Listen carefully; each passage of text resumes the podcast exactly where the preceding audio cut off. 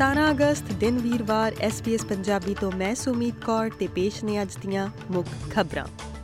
ਪ੍ਰਧਾਨ ਮੰਤਰੀ Anthony Albanese ਨੇ ਗ੍ਰੀਨਸ ਤੇ ਦੋਸ਼ ਲਗਾਇਆ ਹੈ ਕਿ ਉਹ ਆਪਣੇ ਸੋਸ਼ਲ ਮੀਡੀਆ ਖਾਤਿਆਂ ਤੇ ਫਾਲੋਅਰਸ ਨੂੰ ਉਤਸ਼ਾਹਿਤ ਕਰਨ ਅਤੇ ਮੇਮਸ ਵਧਾਉਣ ਲਈ ਸਿਗਨੇਚਰ ਹਾਊਸਿੰਗ ਪਾਲਿਸੀ ਦਾ ਵਿਰੋਧ ਕਰ ਰਹੇ ਹਨ। ਸ਼੍ਰੀ ਐਲਬਨੀਜ਼ੀ ਨੇ ਬ੍ਰਿਸਬੇਨ ਵਿੱਚ ਪਾਰਟੀ ਦੀ ਰਾਸ਼ਟਰੀ ਕਾਨਫਰੰਸ ਵਿੱਚ ਲੇਬਰ ਵਫਾਦਾਰਾਂ ਦੇ ਇੱਕ ਇਕੱਠ ਨੂੰ ਦੱਸਿਆ ਕਿ ਗ੍ਰੀਨਸ ਪਾਰਟੀ ਸਿਰਫ ਪ੍ਰਸਤਾਵਿਤ ਨੀਤੀਆਂ ਨੂੰ ਰੋਕਣ ਵਿੱਚ ਦਿਲਚਸਪੀ ਰੱਖਦੀ ਹੈ।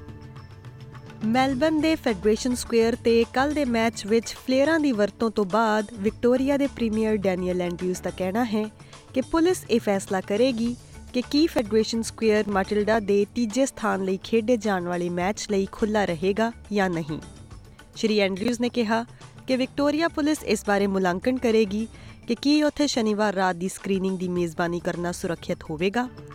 ਪੁਲਿਸ ਨੇ 16 ਤੋਂ 23 ਸਾਲ ਦੀ ਉਮਰ ਦੇ 4 ਬੰਦਿਆਂ ਨੂੰ ਅੱਗ ਵਾਲੇ ਫਲੇਅਰਸ ਰੱਖਣ ਲਈ 960 ਡਾਲਰ ਤੋਂ ਵੱਧ ਦਾ ਜੁਰਮਾਨਾ ਕੀਤਾ ਹੈ ਅਤੇ ਇੱਕ 16 ਸਾਲ ਦੇ ਲੜਕੇ ਨੂੰ ਫਲੇਅਰਸ ਚਲਾਉਣ ਪਿੱਛੇ ਸਾਵਧਾਨ ਕੀਤਾ ਹੈ। ਜਾਸੂਸ ਫੈਡਰੇਸ਼ਨ ਸਕੁਅਰ ਤੇ ਫਲੇਅਰਾਂ ਦੀ ਵਰਤੋਂ ਦੀ ਜਾਂਚ ਕਰ ਰਹੇ ਹਨ ਅਤੇ ਸੀਸੀਟੀਵੀ ਫੁਟੇਜ ਨੂੰ ਸੁਰੱਖਿਅਤ ਕਰ ਲਿਆ ਗਿਆ ਹੈ। ਆਸਟ੍ਰੇਲੀਆ ਦੀ ਬੇਰੁਜ਼ਗਾਰੀ ਦਰ ਜੁਲਾਈ ਵਿੱਚ 0.2% ਦੀ ਵੱਧ ਕੇ 3.7% ਤੇ ਪਹੁੰਚ ਗਈ ਹੈ। ਅਰਥਸ਼ਾਸਤਰੀਆਂ ਨੇ ਇਹ ਅੰਕੜਾ ਮਹੀਨੇ ਦੌਰਾਨ ਸਥਿਰ ਰਹਿਣ ਦੀ ਉਮੀਦ ਕੀਤੀ ਹੈ।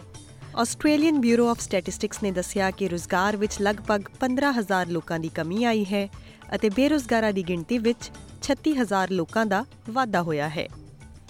ਵਿਸ਼ਵ ਵਿਗਿਆਨੀਆਂ ਨੇ ਕੋਰੋਨਾ ਵਾਇਰਸ ਦੇ ਇੱਕ ਨਵੇਂ ਉੱਚ ਪਰਿਵਰਤਨਸ਼ੀਲ ਰੂਪ ਪਾਏ ਜਾਣ ਕਾਰਨ ਮੁੜ ਤੋਂ ਲੋਕਾਂ ਨੂੰ ਮਾਸਕ ਪਹਿਨਣ ਲਈ ਸਿਫਾਰਿਸ਼ ਕੀਤੀ ਹੈ। ਇਸ ਨਵੇਂ ਸਬ ਵੇਰੀਐਂਟ ਨੂੰ BA.6 ਕਿਹਾ ਜਾ ਰਿਹਾ ਹੈ। ਇੰਗਲੈਂਡ ਦੇ ਮਾਹਿਰਾਂ ਨੇ ਚਿੰਤਾ ਜਤਾਈ ਹੈ ਅਤੇ ਕੁਝ ਹਫ਼ਤਿਆਂ ਦੇ ਅੰਦਰ ਉਹ ਇਸ ਦੀ ਸੰਭਾਵਿਤ ਲਹਿਰ ਦੀ ਭਵਿੱਖਬਾਣੀ ਕਰ ਰਹੇ ਹਨ।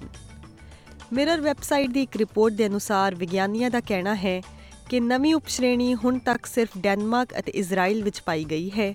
ਪਰ ਪਰਿਵਰਤਨ ਦਾ ਹੈਰਾਨੀਜਨਕ ਪੱਧਰ ਕੁਝ ਲੋਕਾਂ ਵਿੱਚ ਡਰ ਪੈਦਾ ਕਰ ਰਿਹਾ ਹੈ ਕਿ ਆਉਣ ਵਾਲੇ ਹਫ਼ਤੇ ਨਵੇਂ ਕਰੋਨਾ ਵਾਇਰਸ ਦੀ ਇੱਕ ਭਿਆਨਕ ਤਸਵੀਰ ਸਾਹਮਣੇ ਆ ਸਕਦੀ ਹੈ।